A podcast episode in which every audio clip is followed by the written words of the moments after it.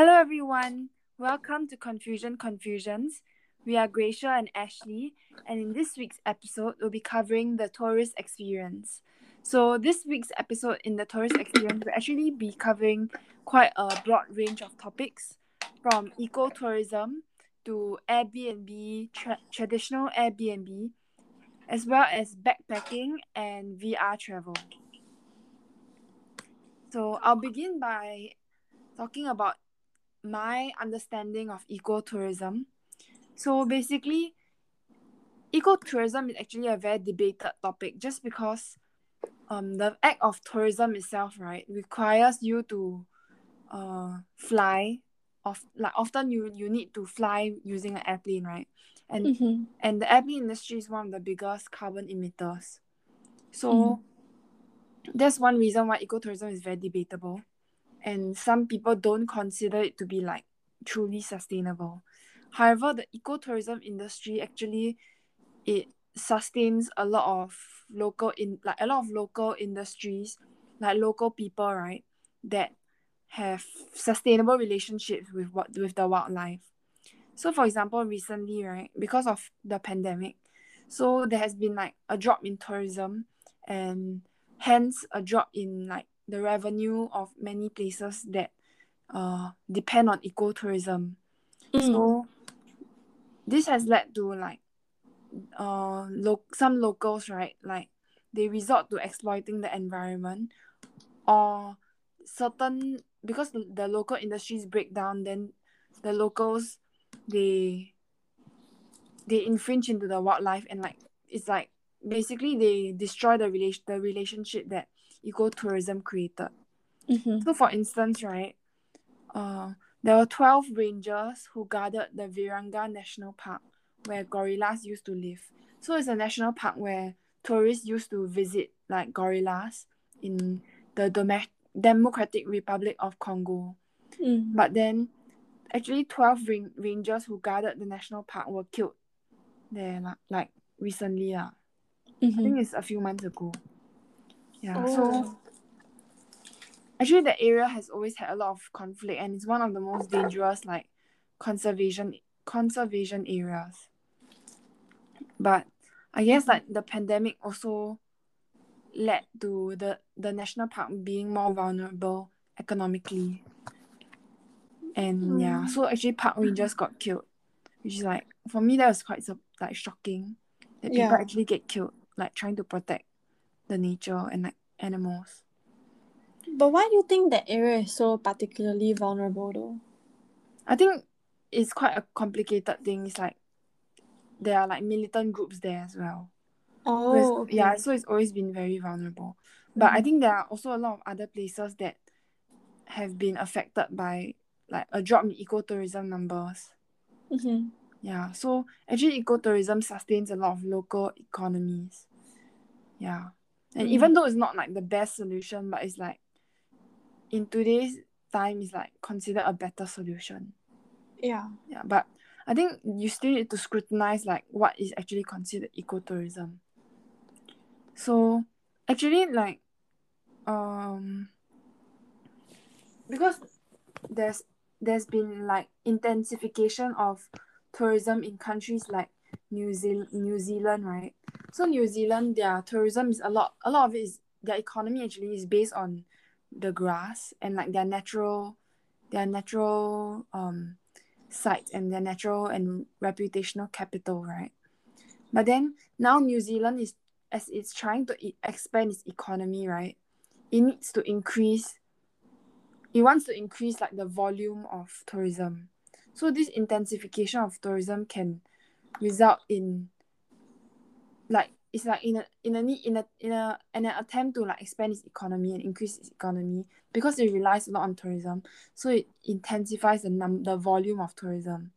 So like i read a study that says that it like new zealand should instead look towards increasing the value of its the value that it the value of tourism that it creates. So Mm. yeah so it's not really like the volume of tourism but the value so there's this concept actually called provenancing which which is it applies to i think not just tourism but it basically enables customers to see more directly into the, narr- the narrative of a product, not only in terms of traceability, but also through the ethical values it may embody, oh, such Oh, as okay. yeah, such as environmental care, the heritage of landscape, as well as animal welfare. Yeah. So, uh, for for example, right, one of the suc a successful example of ecotourism is is the watching and interacting with like whales and dolphins. I think it's a very common Mhm. form of ecotourism, and even this form of ecotourism, like it did, it uh differs in terms of success, because it's a very high profile ecotourism activities, right? And it transforms the way in which sea creatures are valued. So Oh, okay. yeah, so like tourists, like in the past, when it wasn't ecotourism, you would see like whales and dolphins maybe as a natural capital to harvest. But then now that it's been transformed into ecotourism, right? Like the act of observing the whales and the dolphins actually creates economic value, right? Mm. Yeah, but then you also there, there's also a need when you introduce ecotourism, right, to regulate it, to prevent like there being too much negative consequences to the environment. Mm. So, for example, if you do not regulate the distance and the direction of like the boats watching the whales, right, it might actually like affect the pattern, their breeding pattern, their migration, and their activity, which will would result in like negative consequences on the natural environment. Mm. Yeah. So in New Zealand, there's also like ecotourism in terms of like watching and interacting with whales and dolphins. Mm. So yeah, there's a need to like regulate it, I guess. But is there not a lot of regulation with that area? I think it de- depends. Like there are some places where the regulation is not as strict, but I think in Mm. New Zealand, the the the this this form of tourism is actually called, I think, cetacean tourism. C E T A C E A N. Cetacean cetacean tourism. It's Mhm. actually highly regulated in New Zealand. But I think Oh. yeah, I think overseas in some other countries is not that regulated. Mm. Yeah, and there's a lot of instances where because ecotourism isn't regulated, then it will create because of the intensity of the volume of tourists that arrive, right? Then it destroys the natural environment. Mm. Yeah. Okay, so speaking of how like tourism has affected the environment, I read a pretty recent case on how like COVID affected the Venice canals. So it's about how like the normally cloudy canals became water like which had water that were like crystal clear enough to see the fish swimming below. And at first a lot of people thought that because Venice has a lot a lot of tourist area, so they thought that um the crystal clear canals were due to the lack of pollution from tourists. But actually it was it wasn't like a direct sign of better water quality because it was the result of the lack of boat traffic, which typically kicks sediment to the surface. But apart from that, there were also swans and dolphins which were spotted in Venice, which were very, very rare for that area. So that also shows how like um, I guess COVID has I guess helped to heal the environment in certain ways. Mm. But it's amazing to see how quickly it healed Mm. the water. I think in terms of attracting animals back, that was the main effect. But I guess like for the pollution and things like that, like it's never really healed. Like it's just how much has been covered up or how much has been like how much has sunk to the bottom of Mm. the waters. Yeah. Mm. Yeah, I think Venice is a place where there's been very intense tourism. Mm. Yeah. What other areas you think like have very intense tourism? I realized that a lot of cities Uh-huh. have the most intense tourism. So maybe that doesn't really have like that big of an impact on the natural environment since like cities are already like they've already taken away most of the natural environment Mm. that is like fully natural, right? Mm, For example, in true. Singapore. But Yeah. mm, I think Japan is has quite a lot of tourism. Mm-hmm. And I wonder like I think oh there's but there's this place right that's like very famous for coral reefs. Coral reefs. Mm-hmm. What is it called? The Uh, which one? Uh, oh my like god, we haven't been traveling in so long. like Maldives. No, there's a wait, let me search. Um, coral reefs. Great Barrier Reef. The Great Hmm? Barrier Reef. Oh, Australia. okay. Yeah. That's I think that's one of the place with the most amount of like tourism that Mm. has actually impact impacted the natural environment because coral reefs are very vulnerable. Mm-hmm. But I think other than like what, like people immediately have, um, effect on like maybe the waters.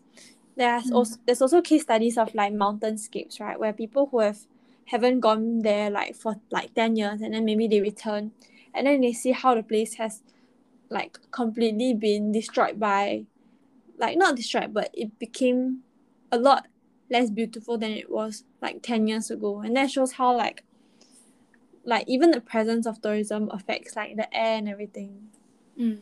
I think it's important to note, right? This has been like highly intensified because of the advent of the internet and social media. Yeah Because like for example, you know, there's this thing where like you geotag a place, right? So for example, the the like in your Instagram caption, if you put like the location tag of a place, yeah then everyone on social media sees it and they also go to that location. mm. That has resulted in like some areas being having to be like regulated because of like the amount of tourists that turn up as a Mm. result of like the geotagging. but i feel like a lot of tourism these days also feel like super superficial like Yeah. in a sense where you don't really i guess you can never really live like a local but a lot of the times traveling becomes a reason to have nice photos Mm. like the whole advent of like um travel vloggers and I guess like going to a place but not really truly understanding it or seeing it and just like making pit stops and taking photos. Mm, yeah, that's true. Mm. Okay, so now we'll be talking about like Airbnb. Mm-hmm. What- Have you ha- ever had any experiences in Airbnb? No, I have, haven't. you have never tried Airbnb. Mm, I have only stayed in hotels. Yeah. Oh, what's your perception of Airbnb then? Um, I don't know. I feel like the ones that I've seen, um, like that people have stayed in were quite nice. Mm. that I saw on like on YouTube or like from my friends' stories. But it's Airbnb also seems to me like a hit or miss thing. Yeah, Yeah. that's true. I think okay. So my first experience with bed and breakfast, right? Because Airbnb is basically bed and breakfast. It's like the Mhm. new version. Yeah. It's actually in Japan. Um, Mhm. so in Japan they have this thing called minshuku. Okay. Like it's in Chinese it, it's minshu. Mm. Minsu. So basically it's like the traditional version of bed and breakfast before Airbnb was even like before it even existed. Mhm. I think it was it's also common around some other countries in Asia.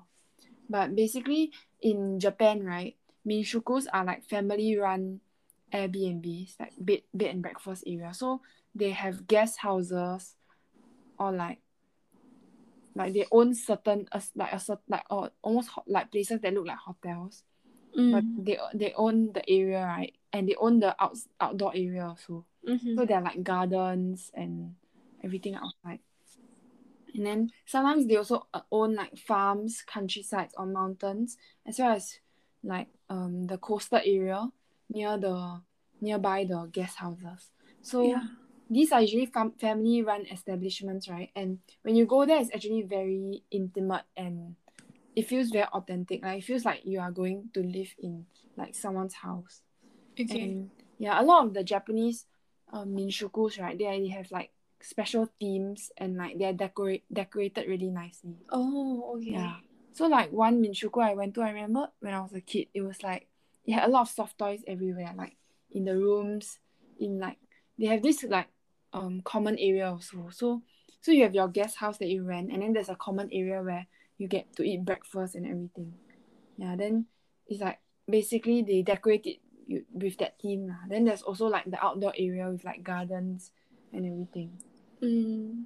So it, it's like it's a very authentic Japanese experience, and then the facilities you you use is also similar to like the that of a normal Japanese home, and they are Mhm. usually less luxurious than hotels, but they are like very interesting to live in. It's Mm. very like cozy, I would say. Yeah. Yeah. So that was know. my Mhm. first mm, that was my first experience with bed and breakfast. So I've always I I think I, I would almost prefer like bed and breakfast just because they're more not only afford uh, affordable but it's a more interesting experience that you wouldn't be able to get in your own country. Mm. Yes. And it provides you into like an insight into how other people live.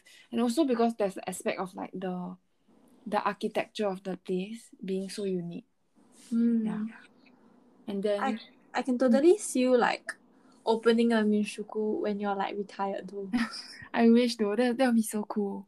right. Yeah, then they serve like meals that are also like local meals lah, basically cooked by the Mhm. family. And so after that, I've been to I've I've also tried using Airbnb Yeah. and Airbnb like once it popped up, I I've never been. I don't know if there are even any more traditional bed and breakfast. Probably still in Japan, but I think not. I think in America also have bed and breakfast, like traditional bed and breakfast. But I think they have like dropped in numbers because of Airbnb. Mm, yeah. Because Airbnb makes it more accessible to open a bed and breakfast compared to these family run establishments, right? That might have been like carried down for like many years. Mm. Yeah, because Airbnb you can just open one in a random apartment. Yeah. You, you don't actually need a guest house. So my experience with Airbnb is that it's less intimate and authentic of a local experience compared to Minshuku's. Okay. Yeah. And but then obviously Airbnbs are still more cozy and intimate compared to hotels. Because hotels are multinational brands. Yeah. Yeah. And so actually Airbnb um there have been like negative effects in many countries. Have you read about them? No, I haven't. So actually some resi- like Airbnb because of an increase in Airbnb, right? It has increased like the housing rent in certain cities. Especially Oh. yeah, in Europe, especially like larger cities like Europe, um, New York. And so the, the the state rent the rent of housing has increased, which is also why many countries, right, they have tried to restrict the presence of Airbnb. Like in Singapore, we have restrictions on Airbnb. Like I think it's illegal almost. Oh, I didn't know that. Yeah. So Yeah. for example, in New York, right, actually state law prevents um renting apartments out in most buildings for less than 30 days. Unless the host live permanently in the same space. Mm. And the pres actually the presence of Airbnb is mostly like the social and economic aspect because the price of housing increases. And then yeah, like in New York, even though there's a housing crisis, like you know, there's like a lot of homeless people. Mm-hmm. Yeah, but but they still rent but still residents still depend on Airbnb for income. I would have assumed that Airbnb had the reverse effect. I didn't know that it made it more expensive to get housing. I thought that with the presence of Airbnb, it would be easier because there would be so much more variety. Mm. Because Airbnb is catered towards short term visitors like tourists. Yeah. So they actually introduce tourists into local, like maybe smaller cities that might not have been, like, might not have been used to having, like, tourists in their cities. Mm. So increase the rents for some cities. But have you had any like bad experiences with Airbnb? Or were they all like No. good? No. No. I've never had a bad experience, but I think may also you need to do your research well. Like when you rent, when you go and rent an Airbnb, you need to make sure that the the reviews are good, everything. Mm. Yeah. Okay, but speaking of major cities, there was this thing uh, I read about like fake tourist attractions. Have you ever heard of it? No. I think it's quite funny. Like, so there are a lot of tourist attractions that are made based on like famous stories or like fictional characters that a lot of that have really become popularized, but they're kind of ingenuine. Like for example, Juliet's balcony in Verona, Italy is a very famous tourist attraction. Mm. And it's kind of originated from Shakespeare's, of course, like Romeo and Juliet. But the thing is, like, the story is fictional and it's and it isn't like real. So the balcony just belongs to like a random person who decided to capitalize on the existence of his balcony. Wait, so Which- he created the story himself He he he created the fact that it was Juliet's balcony. Ro- from Romeo and Romeo and Juliet. Yeah, which is quite funny, right? Like and So do people believe him? yeah, it's like a famous story spot. Oh. It's like really a famous story spot. and and like there's even like movies like Letter to Juliet, which Mm. kind of showcases the, the balcony and further popularizes it. Whoa. Yeah. So it's based on like a, almost a scam. Yeah, the whole thing is like a scam and there's like a lot of places like this. Like for Mm. example the there's like this place called Bran Castle in Bran, Romania, and it's said to be Dracula's house, which Dracula stayed in. Dra- Dracula, Dracula, Yeah. Dracula stayed in. But then, apparently, like, um, cause Bram Stoker's fictional character and the real Vlad, Vlad Dracula neither stayed in the in the castle, and Stoker never even visited Romania. So, like, the whole thing is a scam as well. Mm. Yeah. Like capitalizing on people on like ignorant tour ignorant ignorant tourists. Yeah, I guess. There's a lot of other there's a lot of other case studies like this, but I feel like it's just quite I don't know, it's quite amusing to me.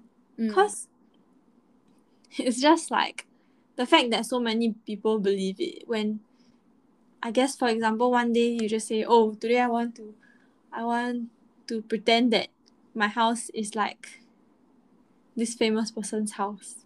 And then after that like millions of people believe it. Isn't that kind of crazy? Yeah, but I think also that's so sad though. Like why would you want to deceive so many people? I don't know. It's I guess like people's time. but let's say like you visited this place and then you found out that it was fake, how will you feel? I'll feel I guess if the experience was good, it'll be I'll be like, okay, whatever.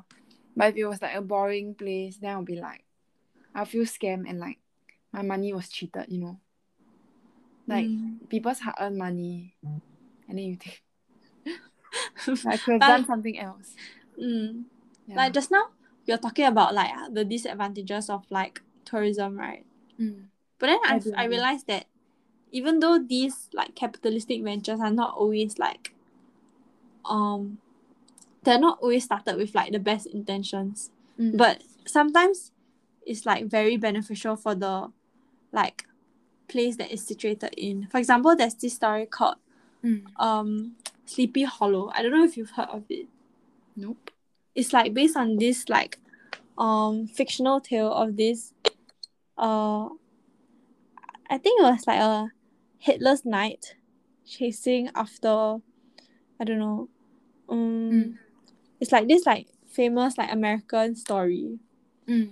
of Is it a very called the popular story? Headless Horseman. I think it's a very I it's like a popular iconography. But then I don't know Mm. if it's common or not. I, I think I can I can imagine like I, I feel like the the symbol that you described, the headless knight, sounds Yeah. familiar. right? Yeah. I feel like yeah, it, I think it's a popular Halloween icon. um, it's an icon. Yeah, yeah. Yeah. So like after that story was created, right? The town that it was like the it doesn't have much association with the town. But then like the legend of Sleepy Hollow, a town decided to name itself Sleepy Hollow after the legend. because it Mm. was like in a very bad situation. Mm. And then after the name transformation, the industrial town right became a spooky destination and a fall attraction for New Yorkers. So after that, like there was also a TV show that was like named Sleepy Hollow and the whole town like with a population of like 10,000 people became like a tourist hotspot and it helped their town to survive. Then mm. I think one of the people li- who lived there mentioned that critics don't understand how the name has kept their town alive because it was like the source of, source of so many people's livelihoods. Mm. So I, think- guess. mhm. Yeah. I think when you see it, like, sometimes you don't understand the context in which, like, this kind of, like, this is also considered fake tourism, right? Yeah. But, like, when you actually see how it changes people's lives, then you understand, like, the impact, like, the profound impact it has Yeah. and the benefits that it creates. Even though, like, you might, ima- you might think that, like, I thought it will, like, fake tourism is such a dis- deceptive, Mhm. deceiving, immoral, immoral venture. But then if you think about how it can transform an entire city, like from a large scale, right? Like the long term sustainability that it creates for the city, like economic sustainability, is quite Mhm. beneficial. Yeah. Yeah. Plus, I think like in comparison to like the traveler's money, which I feel like is if you're traveling and you're deciding where to go, the money probably needs to be spent anyway. You're rich. It's like it's like probably like to them it's probably not a not a significant enough amount to like have a huge impact on their lives. Yeah. I guess. Yeah. Disposable income basically. Yeah. Mm. That's the one rest. so Mm. okay.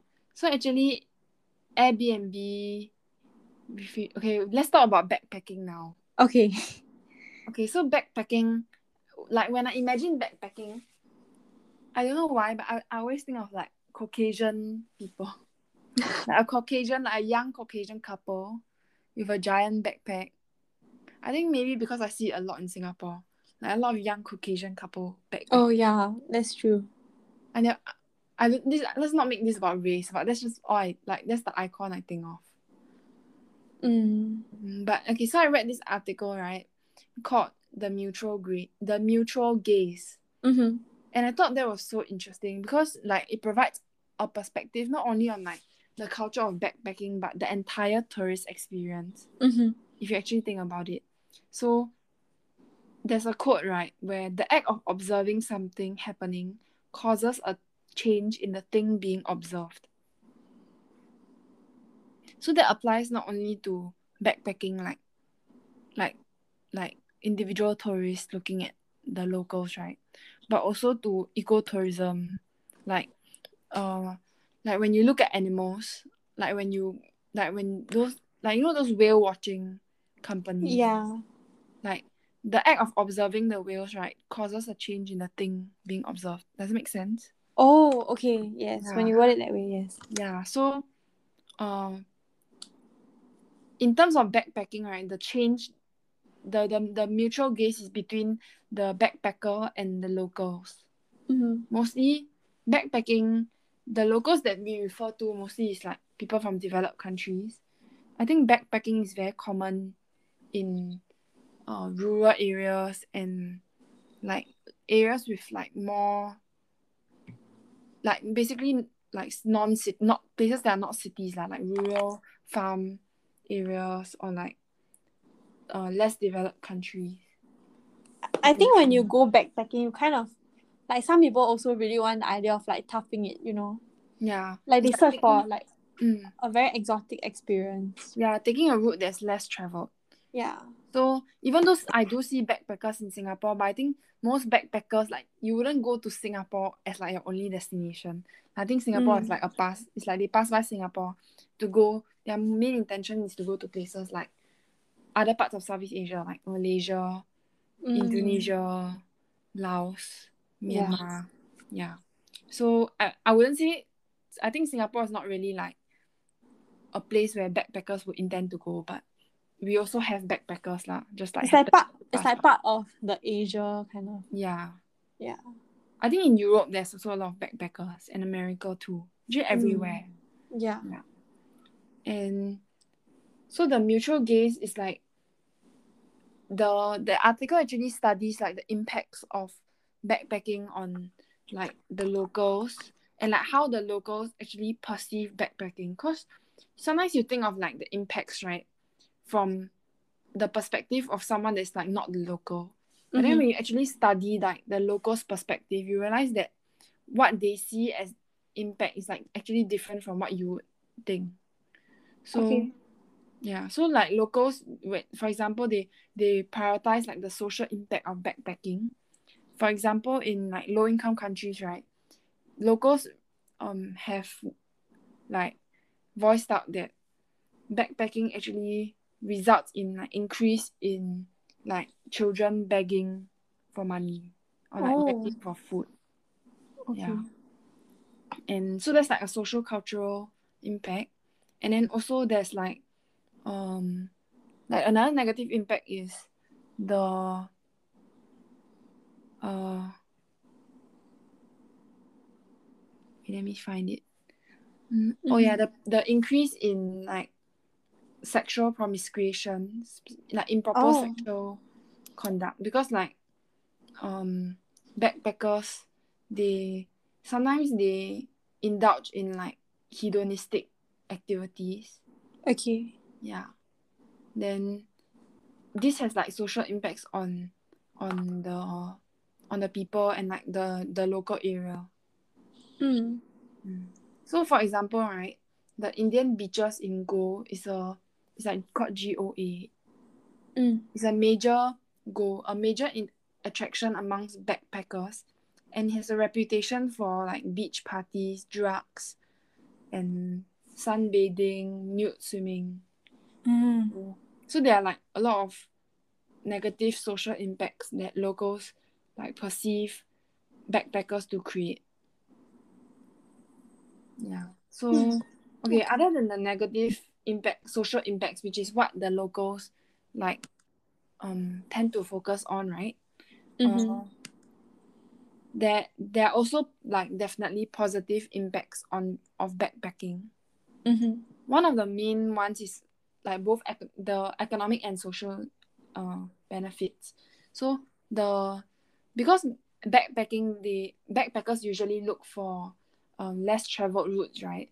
So for Mhm. instance, they might not because backpackers they are on a budget, so they so they might not stay in like expensive multinational hotels. Instead, Okay. they would they would probably stay at a small inn, and then they will also eat food that is from businesses that are locally owned. Mhm. So this results in like the businesses that um backpackers contribute to, right, and the profits, right, are retained within the country rather than flowing overseas.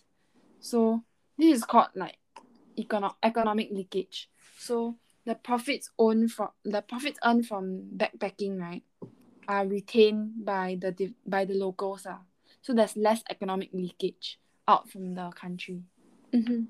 So backpacking actually has a positive impact on um developed countries, like in terms economically. And then this has like trickle down effects on like the social aspects. Mm. Mm. And they also access like more local uh entertainment. For example, like diving equipment, local boat transport, etc. Mm. Yeah, and I think backpackers are also they contribute a lot to ecotourism. Mm. Mm. Okay. So like on the complete opposite end of the spectrum. So just now you classified backpacking as like budget traveling, right? Mm. So now we're going to talk about deluxe traveling. Have you ever heard about this concept before? Yes, I've seen it on TikTok. Like you know, those there's like I think I saw this video of like um someone that works as uh like I don't know if it's like a luxury travel Mm, mm, advisor. Yeah, Mhm. and I always see like videos of, of on TikTok where they are like like just shots of Maldives and like pristine beaches. Mm. Like basically they make you wanna Mhm. go. Wanderlust. But also like um on the very extreme end, I Mm. was reading this article about how like the growing ranks of like newly minted billionaires and others of extreme wealth are turning the idea of traditional travel on its head. So like they are taking it to a new extreme. Mm. Like um there are brands in countries like Los Angeles, like cities like Los Angeles and New York, who are doing deluxe travel in a completely different way, like arranging for a private magic show with Penn and Teller in Las Vegas. So it's equivalent to like a show which is supposed to be for a concert hall full of people but only for Mm. eight people. Mm. And things like delivering penguins to a hotel room for a birthday surprise, taking clients to trek to Everest Base Camp with um, the grandson of someone who made the historic first climb to the summit, and then like traveling by helicopter to spend the night with the Nepalese royal family before re- returning to Kathmandu. Like all of these very extreme things. I feel like these are what like rich people do on the regular. right? I guess. But then I mean I wouldn't know, but but um I guess a very interesting like insight that I understood from reading this was also that like even in wealth, right? Mm. Newly affluent people and people with like old money kind of travel differently, Mm. which is interesting because I I always thought like it's the same. But then people who are like newly minted like wealth Mm. are usually more flamboyant in their preferences. And then they will focus on things where bragging rights are like more important. So they'll be more obsessed with dining at the right restaurants like Jiro and Ultraviolet and things like that. But then for old money European like or like old money like Asian families, they'll focus on things that are like more um unique experiences, I guess. So they wouldn't mind like toughing it out, like living like staying in a temple to experience like the the life of a monk, that kind of thing. Okay, that makes sense. So I think like Right. Mm. um like the newly affluent, right? Like they chase after more superficial materialism. Right? Mm. And I think it's also seen a lot in like the middle class. Like the F like the the the the, the increasing middle class, right? Where like a lot of Mhm. them want to purchase like they go on they go on like trips, right, overseas to those factory outlets and like buy a lot of luxury goods. Mm. A lot of middle class people are doing that. So I think Mhm. it's a reflection of like the rise in where the rise in the middle class in like group also. Mm-hmm. Mm. Yeah, I think especially so much so that like outlets have become like a travel destination kind of. Yeah, like luxury outlets, right? Mm-hmm. Mm. Okay, but okay, so moving on to our last topic for today, which will be virtual travel. So what's your like perception of virtual travel? I feel like I don't I don't really have an impression of that. Mm-hmm. Like maybe I don't know, maybe I only know like going on Google Maps, satellite view, Google Earth. Sometimes I look at Google Earth, but that's about it. mm. I don't know. To me, like the idea of virtual travel wasn't like never really interested me that much. Cause I tried VR once and it was kind of like underwhelming. I feel like nothing can compare to the real life experience. you know? Yeah. But I was reading this like article and I felt that the very interesting part for me was the article talked about virtual time travel and it doesn't mean like going back to a place in the past because that doesn't seem very well but it's the I it's like creating a real illusion of time travel where like people who experienced it felt a virtual like felt a shift in their real life lives after the time travel. Like they're working with like the butterfly effect and creating a real life impact on their lives that kind of thing. What? which is quite yeah. As in okay but i think the the experiment has is still like in its nascent stages. Mm. so it hasn't been like fully established as to how they're gonna achieve that. But then so far what they've done is um, okay, let me find let me find it. So basically they're using this famous like trolley problem, which is a hypothetical moral dilemma that has been given the VR treatment before. So basically, in the VR world, participants first experience an event in a gallery with two floors, and they can operate the lift to take other avatars to the upper level. But once they reach the upper level, one visitor avatar takes a gun out of his pocket and starts shooting. Then there are five people on the upper level and one on the lower floor. So it's the conundrum of like, do you send the lift back down and sacrifice the one person to save the remaining survivors on top? Or or like what you would be able to do in that situation. Mm. And then basically they made they did this experiment like in a repetition model.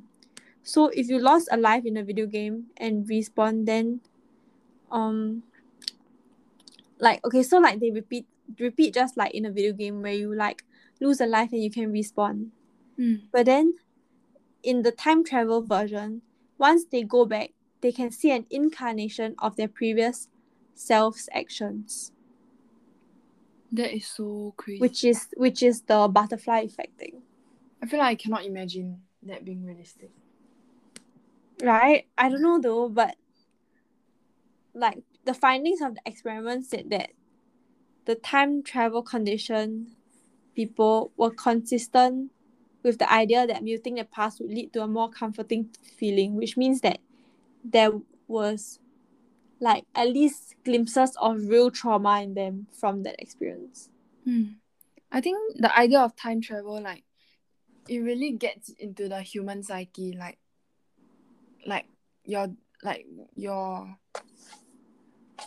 because like like hu- like the human condition is such that you cannot change, um, like you cannot control time, Mm. like you cannot control things that have happened in the past. Mm-hmm. So there's like a lot of like basically the entire human experience is revolved around the fact that you can't control like your past Mm-hmm. or your future. Yeah. So the ability to control that like it changes the entire human experience. I don't know. I think like to me when I was younger, time travel felt like such a desirable thing. Mm. But then like currently it feels like if someone told me like that I could be given the option of time travel, I don't think I would take it so readily right now. Yeah, it's like scary, right? Yeah, it's like so much power. Mm. I think yeah, I think but it also, it also begs the question of whether like um virtual reality travel is actually truly travel. Right? Mm. Because like why isn't it just not just virtual reality? But I guess there's the dimension of the time that you, that you that you suggested that you talked about. Mm-hmm. Yeah. But I think like the concept of being able to see consequence through travel is very interesting. Mm. Like like one of the applications of this is to use it for like psychological therapy, Mm. especially to treat like post traumatic stress disorder. So Mm. for people who have like a past that they can't reconcile with, they can use it to replay an event and kind of like resolve it within themselves. Mm, that's interesting because Mm-hmm. like normal travel, like especially um travel where you come in contact with like na- the natural environment, also has that kind of impact, like therapeutic impacts. Mm. But I think it's not as like targeted, I believe. Yeah, that's true. Right. Mm. Okay, so we've reached the end of today's episode, and I hope you guys enjoyed it, and I hope that it helped you kind of get a taste of traveling since we're all stuck in our own countries. And Yeah. for our next episode, we'll be doing ancient cities. And as usual, you can find our podcast on Spotify, Apple Podcasts, and any other major podcast streaming platforms. See you next week. Thank you. Bye-bye. Bye.